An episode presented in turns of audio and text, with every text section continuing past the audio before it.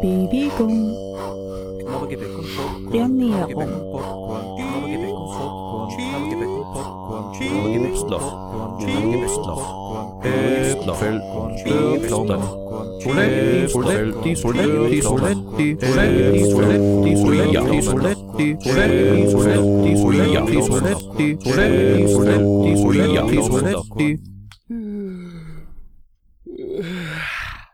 Ich gesund. Das Gesundheitsmagazin. Herzlich willkommen zu Ich Gesund, dem Gesundheitsmagazin. Katharina Moore. Und Bernhard Baumgartner begrüßen Sie am Schallrohr. Wir haben heute einen lieben Gast bei uns, eine sehr interessante Person, Sie haben es vielleicht schon gehört, mit der kann man wunderbar plaudern, Isabella Bugner-Bader, eine Künstlerin aus Salzburg. Hallo. Hallo. Bevor wir mit dir das Gespräch beginnen, möchte ich von der letzten Sendung noch einen Nachtrag machen. Und zwar hatten wir äh, die Frage gestellt nach Ihren Empfehlungen gegen Mückenstiche. Da kam sehr viel, das haben wir auch alles in der Sendung besprochen. Etwas später kam noch eine Empfehlung von Michael, der pflückt Spitzwegerich und trägt sie auf den Mückenstich auf. Kann man auch machen, Spitzwegerich gibt's bei uns ja überall. Vielleicht im Atlas nachschauen, wie der aussieht, der ist ganz gut zu finden. Ganz besonders herzlich möchten wir uns auch bedanken für die vielen Rückmeldungen von den Emotion-Rezepten, die wir dann für Sie online gestellt haben. Ja, Isabella, zu dir. Du bist Sängerin, Texterin, Autorin, Choreografin, machst Installationen, Kleidung, Schuhe, bist ein Rundumtalent und tauchst immer wieder in Top-Zeitschriften auf, vor kurzem in Woman Salt oder zum Woman Österreich, also ganz oben auf. Man könnte sagen, du bist eine Person, du hast's geschafft. Da geht unser eins natürlich davon aus, dass du uneingeschränkt glücklich bist. Nicht uneingeschränkt, aber ich schaue jeden Tag, dass ich meine sehr, sehr langen glücklichen Momente habe und habe mir auch zur Aufgabe gemacht, glückliche Menschen zu hinterlassen, überall dort, wo ich bin. Also muss ich irgendwie gezwungenermaßen glücklich sein. Na, glücklich sein ist, kann man nicht pachten, aber man kann es sich irgendwie schon anerziehen. Mhm. Das ist auch ein wichtiger Punkt, passt zu uns wunderbar in der Sendung. Wir haben es vorher besprochen, wir sprechen heute weniger über dich als die Künstlerin, eher über dich als die Lebenskünstlerin sozusagen, wie du zu dir selber stehst. Da habe ich viel von dir schon gelesen. Wir sind auf Facebook vernetzt. Ja. Das hat mich sehr beeindruckt. Ich gesagt, das ist wunderbar, die Frau wollen wir in der Sendung haben. Also du würdest das aber nicht unbedingt sehen wie Konrad Adenauer, da habe ich gerade seinen Satz gelesen, ich bin wie ich bin, die einen kennen mich, die anderen können mich. Ach, das ist so ein Satz, das ist ein Satz für Faule. Da könnte gleich sagen, okay, ich bin geboren, eigentlich kann ich schon wieder sterben. Also das sagt mir jetzt überhaupt nichts. Na, hoffentlich nicht, das wäre ein bisschen flatt. Du bist ähm, Texterin und machst Auftritte, hast auch eigene Musik mitgebracht, da wollen wir gleich ein bisschen reinhören. Ein Titel von dir, das ist ein Musikstil, den wir in der Sendung eigentlich zum ersten Mal spielen, wird den einen oder anderen vielleicht die ersten paar Sekunden überraschen. Ja, Ram Rammstein angelegt. Rammstein angelegt. Ja. okay, äh, dein erster Titel, was spielen wir von dir? Ähm, vergiss nicht die Nacht, wenn der Tag beginnt. Hör mal rein.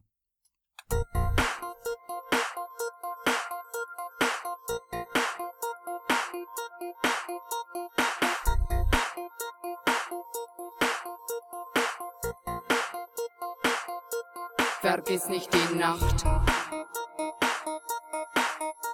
Vergiss nicht.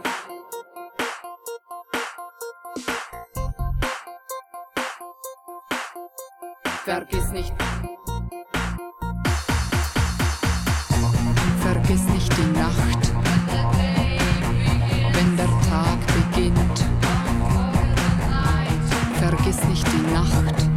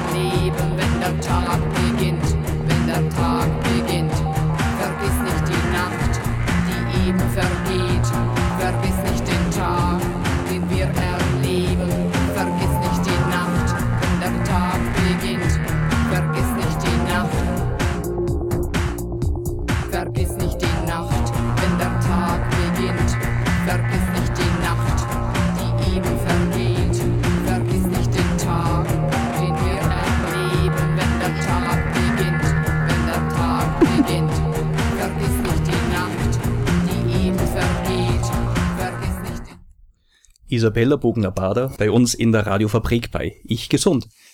Ist ein tolles Lied, sehr beeindruckend. Wir hören später noch mehr von dir. Jetzt wollen wir von dir, wollen wir mal ein bisschen mit dir plaudern, ein paar Dinge von dir wissen. Zum großen Punkt Glück in sich selbst finden. Das war ja interessant, wie wir quasi zueinander gefunden haben. Ich hatte damals auf Facebook unseren Kurs ausgeschrieben, willst du schlank sein oder glücklich? Und du hast gleich als die einzige hingeschrieben, die meisten schreiben ja warum und, ich will beides sein und du hast geschrieben warum und oder ich bin beides. Ich gesagt, das finde ich jetzt einmal spannend, dass jemand sagt, ich hab's geschafft, ich bin dorthin, was der unerfüllte Traum für viele ist. Wir haben zuerst schon gesagt, du bist natürlich jetzt gut benannt, bist glücklich. Wie war dein Weg dorthin? Der wird wahrscheinlich auch nicht so ganz ohne gewesen sein.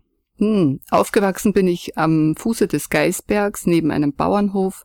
Da haben wir Kühe gehütet, äh, Milch den Rahmen runtergeschleckt von der, also so wie man es halt früher, ich bin 1954 geboren. Äh, wir haben auch jetzt nicht äh, Fernseher, hat es bei uns erst gegeben ab dem 18. Lebensjahr. Ähm, ich bin normal in die Schule gegangen, hatte wie jeder andere auch Eltern, die sehr, wo man sehr, sich sehr behütet vorgekommen ist, aber auch strenge Eltern und ähm, irgendwie auch wenig Geld. Dann habe ich sehr bald zu arbeiten begonnen, habe viel Geld verdient und habe mir nur Schokolade gekauft, bis ich so dick war, dass ich 78 Kilo hatte.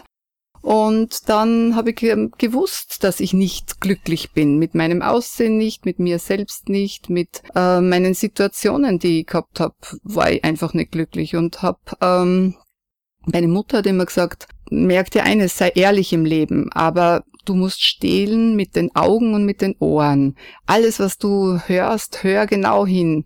Was du siehst, schau genau hin. Und habe mir gedacht, okay, das mache ich jetzt. Und habe es dann irgendwie geschafft, ähm, meinen Schokoladesucht irgendwie in, die, in den Griff zu bekommen.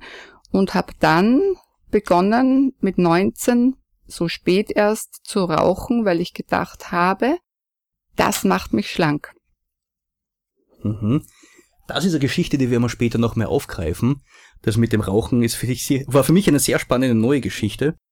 Ähm, mit der Schokoladesucht. Wie überwindet man Schokoladesucht? Jetzt hängen Millionen an deinen Lippen und wollen das Geheimnis erfahren. ja, ähm, Schokoladesucht kann man eigentlich nur überwinden, indem man sich abgewöhnt, normale Schokolade zu essen. Also normal äh, diese braune Schokolade, die mh, hm, mit wenig Kakaoanteilen. Man sollte mindestens eine 70-prozentige Schokolade essen. Da gibt's ja jetzt schon so gute mit so guten Füllungen drinnen. Äh, ich bin wirklich schokoladesüchtig. Das muss ich ehrlich sagen. Ähm, aber wenn ich diese Schokolade kaufe und ich esse eine Rippe und lasse sie richtig gut auf der Zunge zergehen, dann habe ich nachher keinen Heißhunger mehr. Ich habe keine Schokoladesucht in dem Sinn mehr und mir genügen zwei Rippel an einem Tag und das esse ich auch. Ja, mit dir hätte ich früher reden sollen. Es hat mich mehr als ein Jahr gebraucht, um für unsere Kurse die Schokoladeverkostung mhm. zu optimieren. Man sagt ja gewöhnlich, du fängst an mit der Milchschokolade, endest mit der äh, bitteren Schokolade. Wir machen es andersrum erst die bittere Schokolade, die wird meistens, wow, oh, furchtbar, die na, Leute die sind nicht gewohnt. Na, und zum Schluss hast du eine Vollmilchschokolade so. und die schmeckt nur noch Fett und noch Zucker und dann ist wieder eine gehaltvolle Schokolade, die ist dann richtig gut. Genau. Interessanter Tipp bei mir in der Schublade ist übrigens auch immer eine 86-prozentige. Und du kannst Na, nicht so viel zu viel. Die ist, Na, zu viel. die ist mir zu viel. 70 Prozent. Also man muss schon am Boden bleiben, weil ja. es hat keinen Sinn, es muss ja nachvollziehbar sein. Und wenn Hörer zuhören und sich denken, ja, das habe ich, und hören dann von der 85 oder 90-prozentigen, dann würde ich auch gleich wieder weghören, würde sagen, na bitte, mit dem habe ich nichts zu tun. Aber wichtig ist, dass man einmal sein gesamtes Essverhalten, seinen Körper äh, ein bisschen hineinhorcht und sagt, okay, bin ich eher der Fleischtyp, der süße Typ, welcher Typ bin ich? Und wichtig ist einfach, dass ich trotzdem Gemüse und, und Obst ein bisschen esse. Beim Obst muss man aufpassen. Also ich esse dann wirklich manchmal lieber Schokolade und nur einen Apfel und keine Weintrauben. Wobei Trauben auch gut sein, aber man muss halt ein bisschen das selber in den Griff kriegen. Aber Schokoladesucht kriegst du nie wirklich in den Griff. Ja, man fragt sich auch, warum soll man auf das Gute verzichten? Auch ein guter Ansatz zu schauen, was schmeckt mir wirklich und darauf dann seine weitere Ernährungsumstellung äh, aufzubauen, auf dem, was man ja wirklich mag. Das ist ja Unsinn, von dort wegzugehen. Du hast zuerst erwähnt, du hattest so einen Weg eingeschlagen, jetzt ohne lang zu überlegen, deine Jugend, hast also Übergewicht aufgebaut. Du hast aber auch sehr früh gewusst, wo du hin möchtest, oder war das für dich auch ein langer Prozess? Um Nein, ich, es gab ein Streitgespräch zwischen meiner Mutter und mir. Meine Mutter meinte, ich muss Schneiderin werden, weil sie auch eine ist. Ich habe gesagt nein und habe mir gedacht, ich muss Dekorateurin werden. Irgendwas, was gut klingt. Und meine schulische Leistung war nicht so gut, dass ich jetzt studieren hätte können. Und dann hat da seine Frau mitgehört, die hat gesagt, möchtest du nicht einmal bei meiner Tochter äh, arbeiten? Die ist Floristin, die hat ein Blumengeschäft. Hab dort gearbeitet in den Ferien, hab gewusst, okay, das mache ich. Floristin, jawohl, das mache ich. Und hatte dann mit 17 die ganz, ganz große Ehre, mit äh, Herbert von Karajan die Osterfestspiele zu dekorieren. Wir haben wirklich, er hat den Arm um mich herumgelegt und dann haben wir gemeinsam diese fast fünf Meter hohen Gestecke besprochen, wie ich die machen soll. Und äh, das war so mein erster Schub in die Richtung, mach was Besonderes, äh, gib dein ganz Innerstes nach außen. Äh, Faulheit hat es bei mir sowieso nie gegeben. Ähm, und ich möchte einfach mit so interessanten Leuten zusammenarbeiten wie Karajan zum Beispiel. Karajan, also ein gutes Stichwort, wieder ein bisschen an die Musik zu denken. Ja. Dann plaudern wir da gleich weiter. Du hast mitgebracht auf Freddy Sahin Scholl. Ja. Und wir hören seinen Titel Carpe Diem. Ja. Schön zum Wegschweben.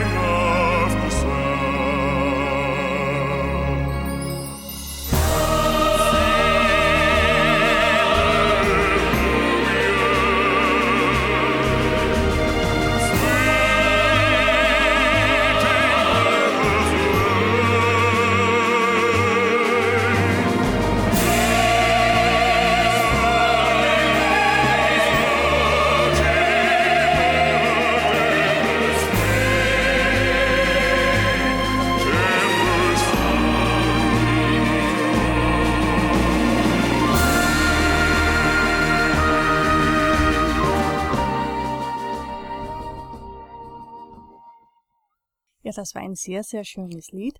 Du hast uns jetzt erzählt, du hast Floristin gelernt. Wie bist du dann zu deinem Schritt in die, in die Kunst gekommen?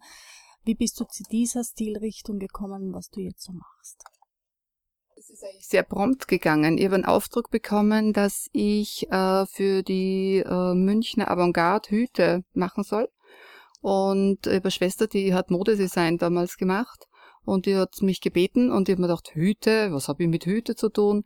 Habe aber dann die Herausforderung angenommen, weil ich bin ein Mensch, wenn etwas mir zugetragen wird, äh, dann mache ich es. Also äh, es ist ein Riesenfehler zu sagen, das kann ich nicht, das mache ich nicht, warum soll ich das machen, sondern es gibt immer einen Grund, warum jemand einem etwas zumutet. Und wenn jemand das tut, dann soll man die, die Chance beim Schopf packen und das machen.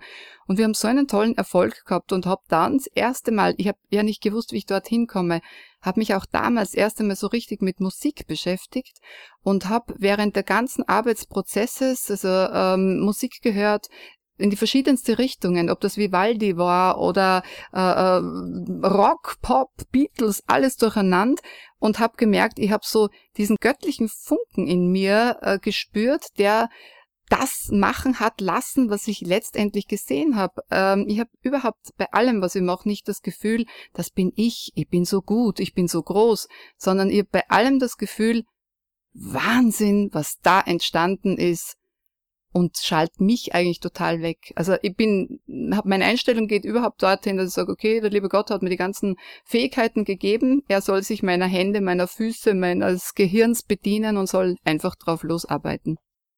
Da drängt sich mir die Frage auf, du hast ja viele Talente. Ich habe mir deine Homepage bisschen angeschaut, andere Sachen. Du machst Hüte, Kleidung, Schuhe, Choreografien, du textest, du singst, bist auf der Bühne präsent, du modelst, ähm, Wahnsinn, du hast einen Stil kreiert. Ähm, du hast so viele Talente. Viele Leute haben auch viele Talente und bleiben stehen, ich würde ja aber. Ja. Ist es für dich dieser göttliche Funke? Treibt es dich einfach weiter? Wo kriegst du deine Motivation her? Wo kriegst du deine Sicherheit her, die Dinge anzupacken und durchzuziehen? Also die Motivation ist kein Problem. Ähm, ich glaube eher, die Sicherheit wird für Menschen ein Problem sein, dass sie sagen, das ist ganz ein, tolle, ein toller Einstieg jetzt. Wo nimmst du die Sicherheit her? Die Sicherheit kommt vom Grund auf bei mir aus dem Glauben raus, dass ich einfach sage, ich bin ein Gottesgeschöpf und ich arbeite mit ihm zusammen.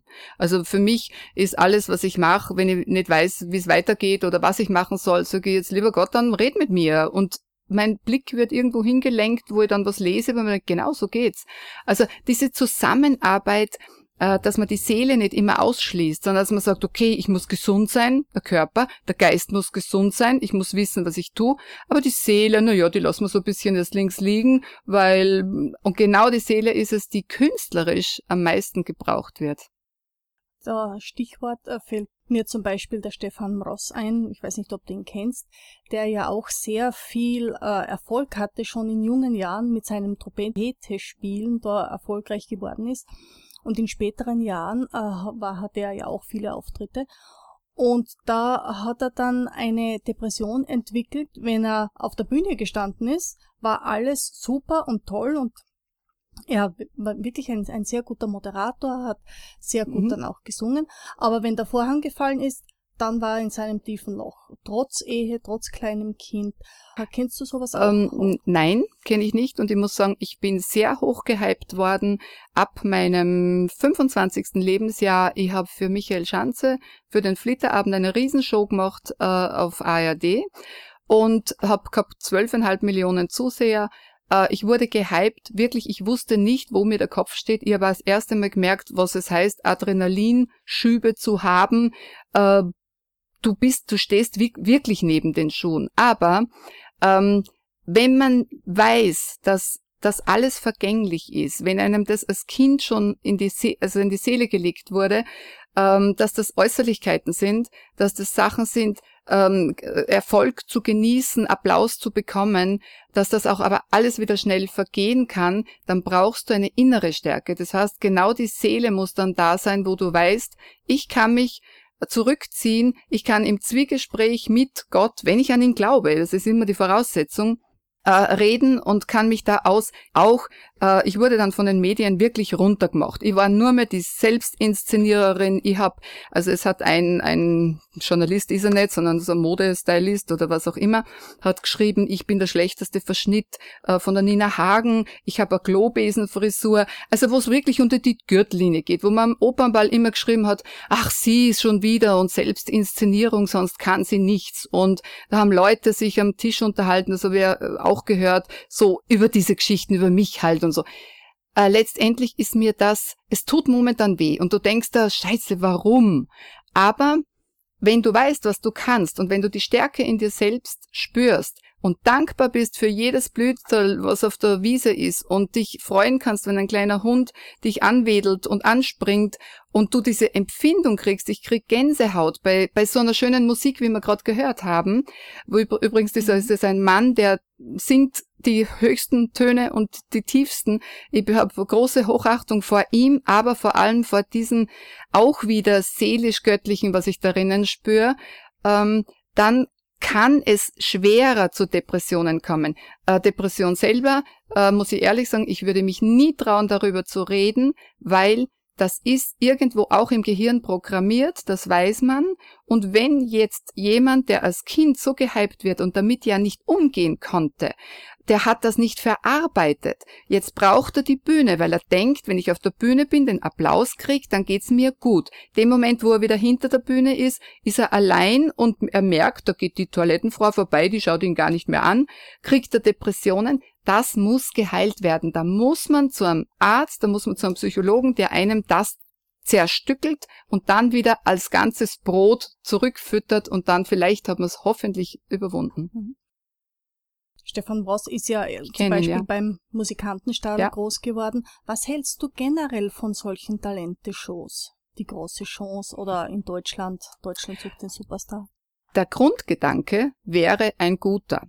Der Fehler, den ich sehe, beziehungsweise wo ich wirklich ein Problem damit habe, ist, dass es eine reine Unterhaltungsshow für die Zuseher ist. Es geht um Quoten und du schaust nur noch, was hat der für Leid, wie blöd stellt sich der an und wenn jemand wirklich eine Stimme hat, wie ist eh schon un- uninteressant. Und ich finde, dass gerade auch diese, diese ähm, Leute, die jetzt äh, diese Bewertungen machen, ähm, gar nicht wissen, was sie anstellen oder welches ähm, Vorbild sind sie nicht, aber, aber da schauen junge Leute zu und die nehmen die ernst. Und wenn ich heute eine Sprache spreche, die einfach unter der Gürtellinie ist, ich muss dazu sagen, wir alle, wenn wir wüssten, wie viel Segen wir in die Zukunft in unsere Kinder und Kindeskinder streuen könnten, wenn wir uns so benehmen, äh, dass es Segen sein kann, dann würden viele Kriege nicht stattfinden, wenn sich jeder Mensch dessen bewusst wäre.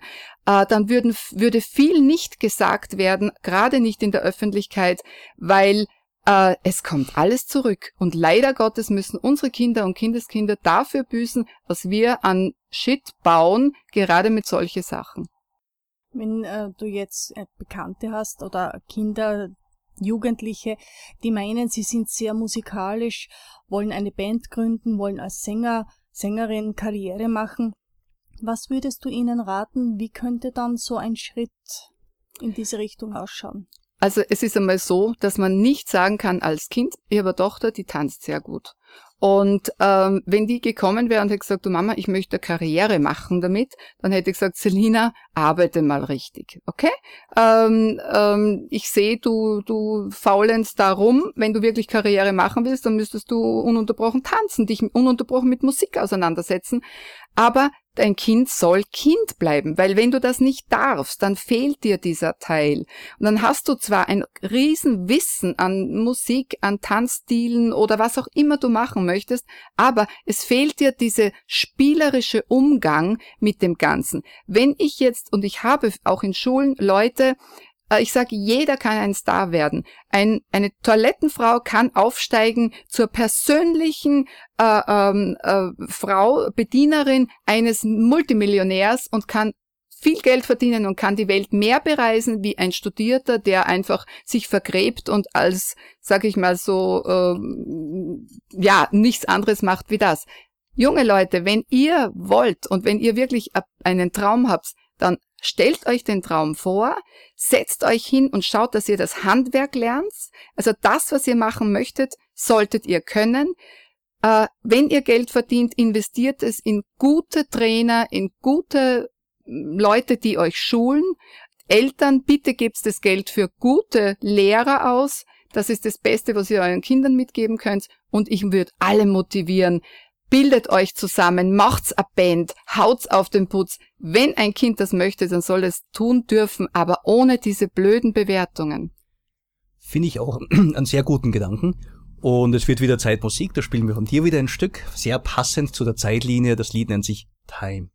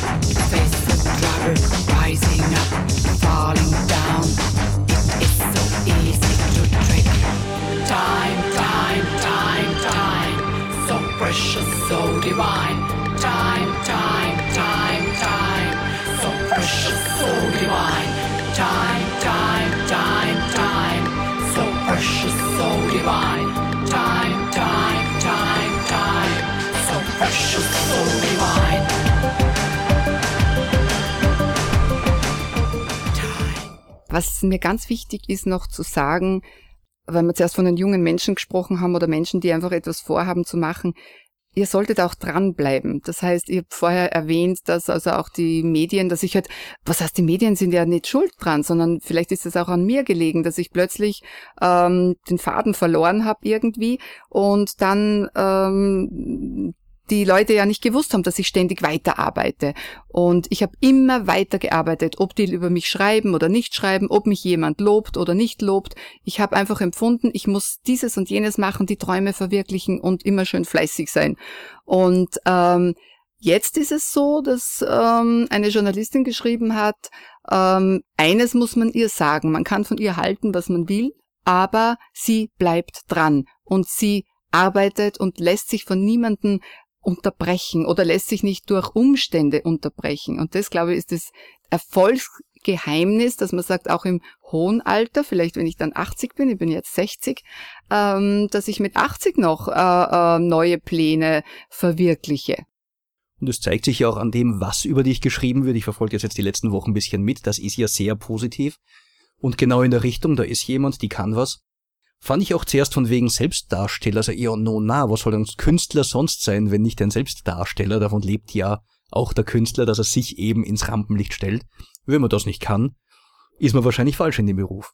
Ja, ich meine, das gehört alles dazu. Ich finde, dass alles erlaubt ist. Also ich meine, wir schauen, braucht man nur schauen, Conchita Wurst. Ich meine, die hat's ja jetzt schon fast leichter wieder wie ich. weil, naja, es ist so, weil ich bin ja eine normale Frau. Und wie kann sich eine normale Frau so herrichten und am Tag so rumlaufen und so geschminkt sein? Ich habe ja keine Legitimation dazu. Ja, also das heißt, das ist so, wie es mit den schwulen Ehen ist, wo man jetzt als Hetero auch keine Trauzeugen mehr braucht und eigentlich ganz unkompliziert heiraten kann, was ich übrigens vor acht Wochen gemacht habe, nach 20 Jahren Probezeit, ähm, ähm, ist es einfach so, dass ähm, einiges äh, erleichtert wird dadurch. Und jetzt wird es halt wieder Zeit, dass ich auch den Frauen vielleicht ein bisschen zeige und Mut mache, ähm, egal was ihr macht, was, ob, ob ihr Mütter seid, äh, mit Beruf, ohne Beruf, Hausfrau, äh, Toilettenfrau, egal was, schaut doch auf euch, richtet euch fesch her. Das ist nicht ein Privileg nur von Künstlern oder von Leuten, die sich's leisten können, sondern jeder und jede Frau kann wirklich schön sein. Und wenn sie es nicht so genau weiß, sie hat sicher eine gute Freundin, aber eine ehrliche Freundin, die ihr sagt, du ganz besonders an dir gefallen mir deine Augen, ja, dann betont die ein bisschen mehr wie sonst. Ein ganz berühmtes Beispiel in dem Sinn ist ja sicherlich Tina Turner, die mit Ike damals ganz oben war, abgestürzt ist, geputzt hat, um sich ihr Leben zu finanzieren, wer nichts geblieben ist und na siehe da, wo sie dann wieder hingekommen ist. Dranbleiben, dranbleiben dranbleiben, das ist mhm. das Wichtigste und eben und nicht aufgeben, ist aber so leicht dahingesagt, okay, gib nicht auf, mach weiter. Wenn es dein Herz wenn du an, nicht nur den Traum hast, sondern die Vorstellung hast, wie es halt jetzt bei mir ist, dass ich sage, okay, ich mache jetzt meine Perlenskulpturen oder ich male Bilder, dann muss ich natürlich auch die Überwindung haben zu beginnen. Das ist auch für mich nicht einfach. Also das ist bei jeder neuen Skulptur, bei jedem neuen Bild stehst du vor einer weißen Wand und sagst, okay, und was soll das jetzt werden? Kann ich das alte, also das vorherige, vorher Gehende toppen oder nicht. Und das ist ja schon wieder falscher Ansatz, weil ich will ja nicht mich selbst toppen, sondern ich will das machen, was in mir steht. Und wenn ich das mache, dann kann es nur gut werden.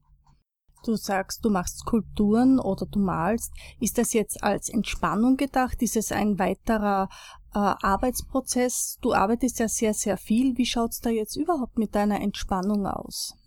Äh, ich entspanne mich ähm, eigentlich hauptsächlich bei Musik. Also das heißt, ich habe meine tolle Musik, da schwebe ich weg, da arbeite ich so vor mich hin. Und ähm, meine Tochter, also unsere Tochter, die ist jetzt in Wien, die studiert dort. Ich bin mit meinem Mann allein zu Hause, im Prinzip in Zell am See. Und er kriegt halt das Essen manchmal um 12 Uhr Mittag, manchmal um 16 Uhr Nachmittag. Ich hoffe nicht, dass er ein Morgenproblem kriegt. Aber ähm, gut, er ist ja erwachsen, er kann sich auch selber was machen. ich wollte jetzt nichts sagen. aber ähm, na, ich verwöhnt gern. Also irgendwie muss man ja auch Liebe zeigen. Du kannst ja nicht nur sagen, ich liebe dich, aber nach 20 Jahren plötzlich macht man das nicht mehr, was man in den ersten ersten Jahren gemacht hat, das ist auch so eine, eine, eine Geschichte.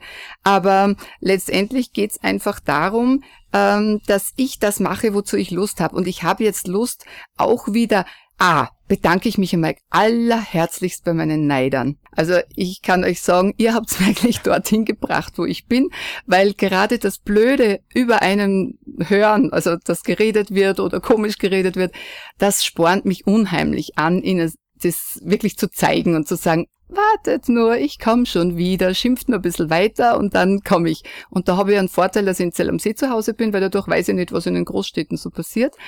Und ich reise auch viel, also ich bin jetzt in New York unterwegs oder Miami, bin auf der Art Basel, Miami unterwegs, also ich bin sehr viel in Richtung Kunst unterwegs. Aber ich, äh, für mich ist die Kunst oder die Arbeit an sich sowieso keine Arbeit, sondern reine Entspannung und Fenster putzen und putzen, was ich nicht so gern tue, das muss halt mal sein, aber das mache ich immer nur, wenn es sein muss. Da kann man ja eine, ich habe den Namen vergessen, amerikanische Fitnesstrainerin her heranziehen, die doch tatsächlich ein Fitnessprogramm mit äh, Geräten, Haushaltsgeräten vorschlägt, sagt, wenn man sich bückt, um Müll aufzuheben, fünfmal, zehnmal und wenn Das mache ich auch. Das ist du? jetzt lustig. Ja? Das mache ich. Wenn ich mit solche Arbeiten strecken und Mm, alles. Ja, ja. Okay. Wenn ich so Arbeiten habe, dann denke ich mir immer, und denke mir, scheiße, das soll ich jetzt machen. Ah, zipft mir an. Nein, das ist gut für die Figur. Und äh, dann laufe ich auch wirklich dreimal die Treppen rauf und runter, fünfmal ins, in Waschküche und wieder rauf.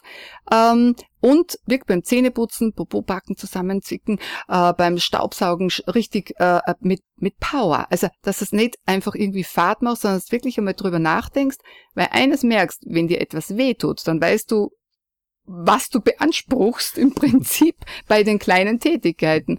Aber ja, klar, man kann alles ins Positive drehen. Mm, Jetzt bist du eine Frau mit Erfolg, hast auch eine tolle Figur, erfolgreiche Familie. Wenn man zuhört, kann man sagen, ja natürlich, die schaut toll aus, die will das erhalten und da hat man leichte Motivation. Wenn jetzt jemand zuhört und sagt, naja, aber ich habe nicht so ein erfolgreiches Leben, mir geht's nicht so gut und ich habe eben bei weitem nicht die Figur.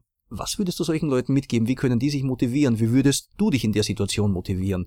Dann doch wieder und wieder dran zu bleiben. Ja, ich, ich habe ja auch meine, meine Tage, wo es mir nicht so gut geht. Oder vor meinem 60. Geburtstag, drei Wochen vorher, das war nicht so schön, aber ich habe halt dann gesagt, gut, Mädel, wenn du nicht 60 werden willst, musst du vorher sterben. Also, mm, ja, ist ja so, ne? Was soll ich da rumjammern? Und natürlich kommen auch Gedanken, mein Gott, wie lang wird's noch dauern und ich möchte die Welt eigentlich nicht so schnell verlassen. Und also so komische, dunkle Vögel, sage ich immer, die so ein bisschen an den Kopf klopfen, so wie ans Vogelhaus. Äh, du darfst sie nur nicht nis- nisten lassen. Also das heißt, okay, du kannst sie wegscheuchen irgendwie. Aber ich weiß natürlich, dass sehr viele Familien finanzielle Probleme haben, persönliche Probleme haben. Ähm, gute Ratschläge hier zu geben wäre, das wäre zu vermessen. Aber äh, lasst euch bitte nicht aufhalten in eurem guten Flair. Es kommt dann die Freundin und sagt, na, das wird aber alles nicht so leicht gehen.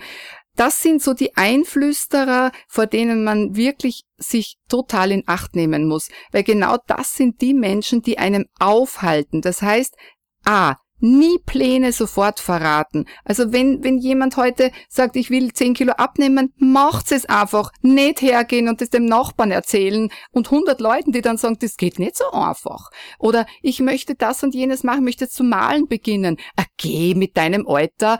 Also das sind alles so Sachen, äh, redet nicht so viel drüber und stoppt euch gegenseitig in diesen negativen äh, Gequatsche, in diese Negativspiralen. Mei, heute ist das Wetter schlecht und es ist so heiß und das ist und dort ist und hast schon gehört und so. Wir haben so schlechte Nachrichten jeden Tag, wenn wir es anschauen, also im Fernsehen, in den Nachrichten hören, ähm, dass wir aufpassen sollen, mit welchen Menschen umgeben wir uns, in der Familie aufpassen, wenn die Kinder heimkommen von der Schule, dreht alles ins Positive, äh, so gut es geht. Auf der einen Seite empath empathisch sein, also Empathie zeigen, mitfühlend sein, auf der anderen Seite sofort das Positive daraus sehen und es umzudrehen. Ich glaube, dass das die wichtigste Aufgabe ist in der heutigen Zeit überhaupt. Sehr interessant eigentlich. Wer diese Sendung hört, müsste ja schon auf dein Konto hunderte Euro überweisen. da kriegt man ja mehr Motivationstraining als einen ganzen Tag lang bei einem berühmten Motivationstrainer. Äh, Interessant ist, dass du die Dinge genau anders siehst. Es wird normalerweise gesagt, gerade beim Abnehmen, sprich mit möglichst vielen Leuten drüber, damit der Druck hoch ist, damit deine Motivation hoch bleibt, du immer wieder darauf angesprochen wirst. Mir gefällt es auch gut. Nicht jedem erzählen, weil es kommt Gegenwind, das schaffst du eh nicht. Das wird dir eh nichts. Jetzt hast du wieder was Neues angefangen. Was hast du denn da einreden lassen? Das sind so diese typischen Sätze, die man eigentlich dann demotivieren und demoralisieren auf Dauer. Ja, jeder ich denke, redet, äh, jeder regt sich auf, dass in der Schule zu viel Druck gegeben wird. Notendruck, jetzt gibt's keine Noten mehr. Das ist alles so eine, manchmal kommt mir vor, wir werden regiert und, und geführt, sage ich jetzt mal so, von Menschen, die wirklich selber wie die Böcke von einem Eck ins andere rennen und ständig übers Ziel hinausschießen. Ja, jetzt darf es dann keine Noten mehr geben und das darf es nicht mehr geben. Äh, meine Tochter ist in der ersten Volksschule nach Hause gekommen und gesagt, Mama, es ist so fad in der Schule, man kriegt ja nicht einmal Noten. Jeder kriegt das Gleiche. Aber der Maxi macht nie die Hausaufgabe. Die war damals schon so, dass sie irgendwie gemerkt hat, eigentlich ist es wurscht, ob ich was tu oder nix tu, weil es passiert eh nichts. Und das soll es nicht sein. Und ähm, äh, es ist gerade diese äh, Geschichte, dass man sagt, motivieren auf der einen Seite. Es ist ja, Motivation heißt, ich nehme jemanden mit. ich nehme jetzt meine Nachbarin mit, ich weiß, sie möchte abnehmen oder ich ahne es, besser gesagt, dann sage ich, geh, geh mit mir laufen, magst nicht einmal mit mir laufen gehen. Aber nicht, du solltest laufen und du solltest das machen. Die meisten Leute haben immer nur gute Ratschläge und bei dem bleibt's dann. Und ich appelliere einfach an alle Verantwortlichen politischer äh, Natur, genauso wie Lehrer. Ihr wisst überhaupt nicht, was ihr für Verantwortung habt und wie ihr euch teilweise aufführt. Das ist nicht gut. Ein flammendes Plädoyer darf auch mal sein, auf alle Fälle. Ich würde sagen, das äh, lass mal mit Musik bisschen setzen. Du hast auch äh, den Falco mitgebracht, Rock Me Amadeus, das war jetzt und passt, glaube ich, da wunderbar dazu.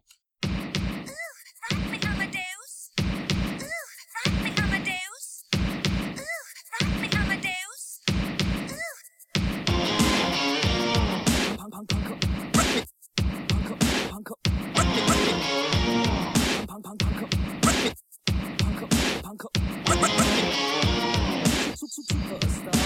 For a star. For a star. Rub me Amadeus. Rub me Amadeus.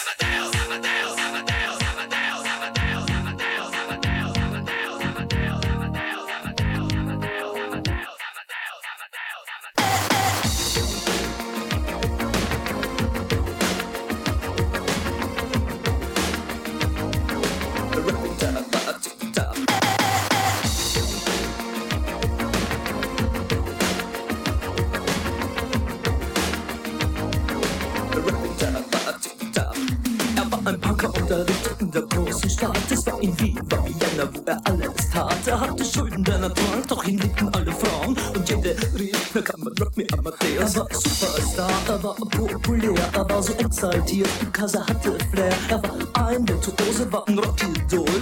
Und alles rief, na kann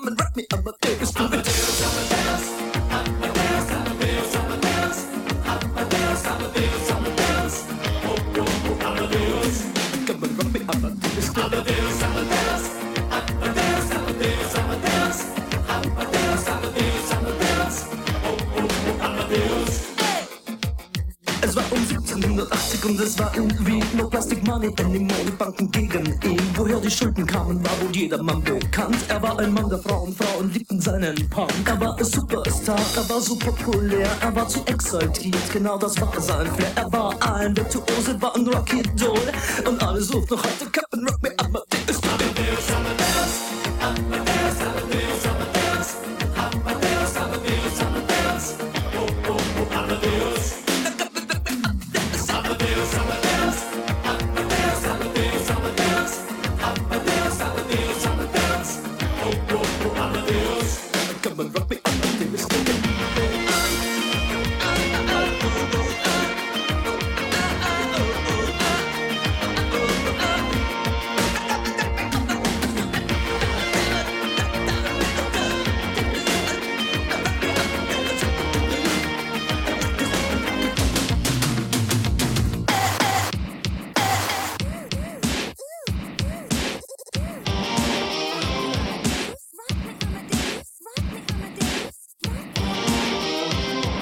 Wunderbar, wunderbar, wun- wunderbar.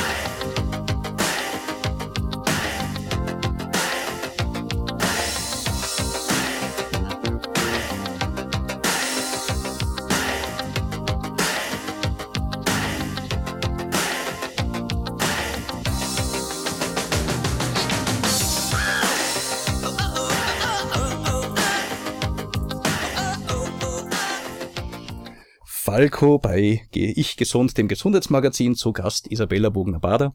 Hat die Musik mitgebracht. Wir sind da ganz quasi Österreicher unter uns. Übrigens in der Pause haben wir jetzt ein Selfie gemacht. Da werden wir schauen, das werden wir auf Facebook stellen. Genau. Die Zeit gut genutzt. Du hast zuerst ähm, erwähnt, du hast mit dem Rauchen begonnen, nicht aus Spaß und Freude, sondern aus einem bestimmten Grund. Ich wollte abnehmen. Das höre ich nämlich zum ersten Mal, dass jemand sagt, ich will abnehmen und rauche deswegen. Äh, Na, das ist sogar bei Tänzern, gerade bei Balletttänzern, irrsinnig in. Äh, statt Essen muss man rauchen. Und das ist einfach, ähm, es ist ja mal Fakt, dass wenn du, es war furchtbar grausig, die ersten zwei, drei Zigaretten, aber dann habe ich halt statt Schokolade oder statt Essen habe ich eine geraucht. Und ich habe ja auch wirklich drei, vier Kilo abgenommen. Nur äh, nach einem Jahr Rauchen habe ich die ja wieder zurückgenommen, weil dann habe ich geraucht, habe ich dann so viel geraucht, dass mir schlecht war, dass ich wieder gegessen habe.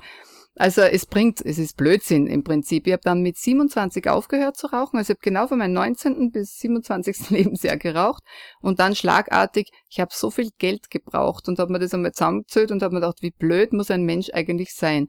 Und äh, ich habe auch mit meiner Tochter, mit sämtlichen Freundinnen von ihr und Freunden gesprochen wegen Rauchen. Es ist sinnlos, den Kindern zu sagen, Lungenkrebs und was weiß ich, weil warum soll sich ein 14-Jähriger mit Krebs und mit Tod beschäftigen? Die sollen fröhlich sein, die sollen leben, die sollen auf die Putz hauen.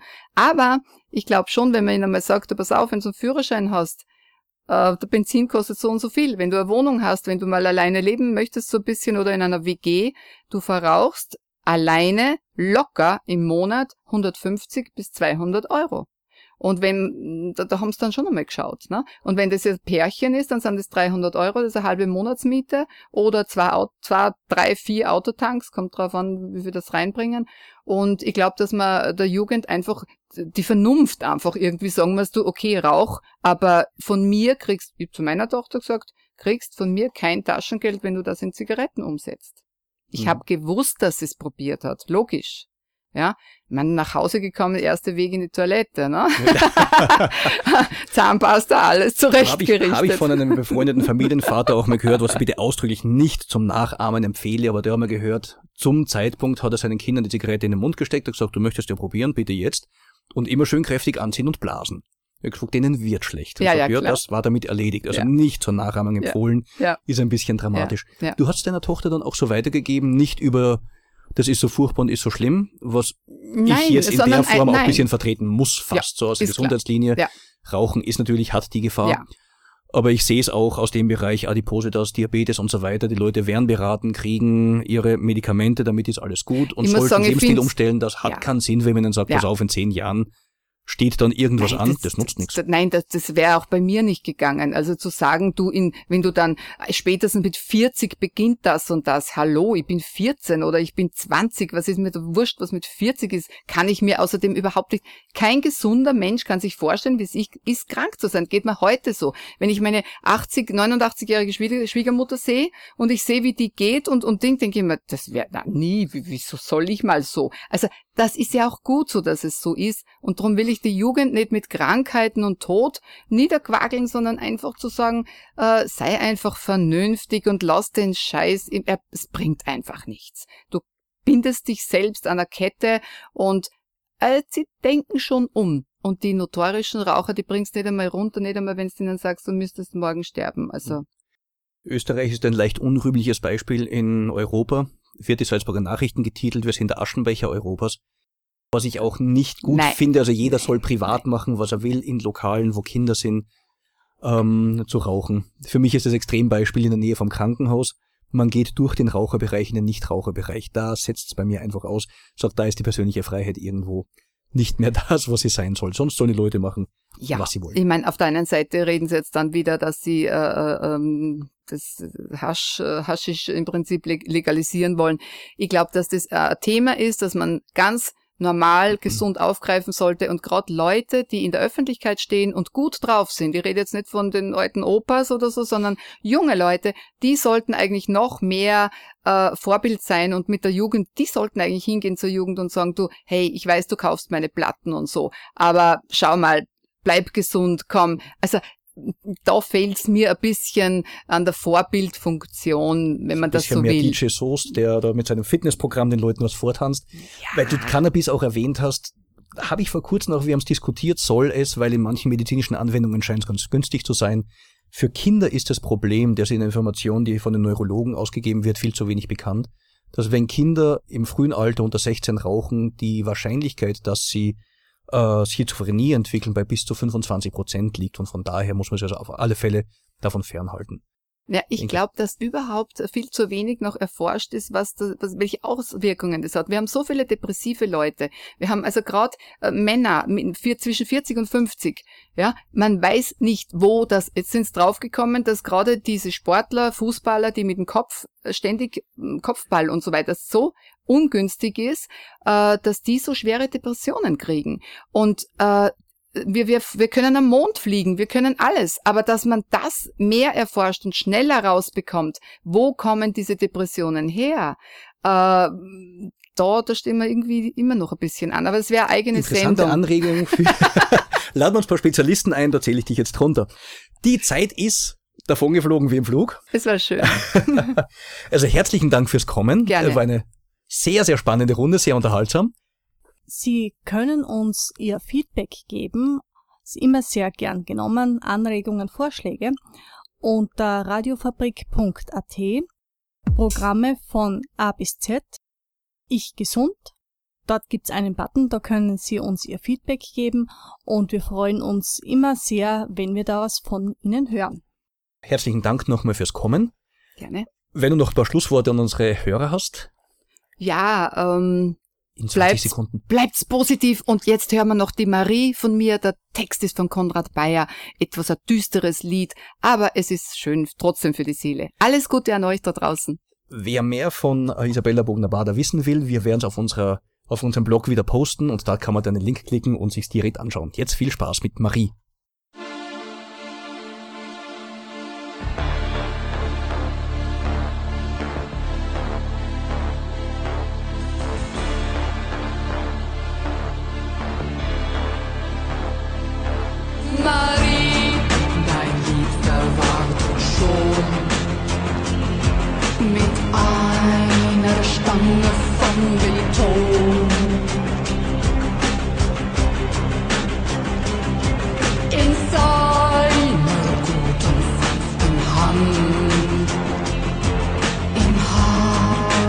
trägt er ein Seidenband.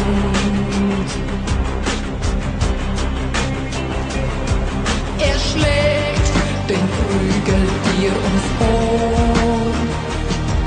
Da spritzt das Blut gar hell empor. Dein neuer Huber gingen zwei, ihm war das alles einerlei.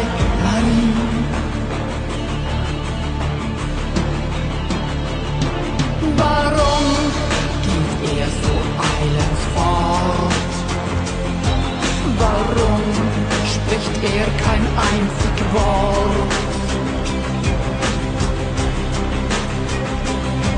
Was hat den Knaben so bewegt, dass er dich einfach niederschlägt?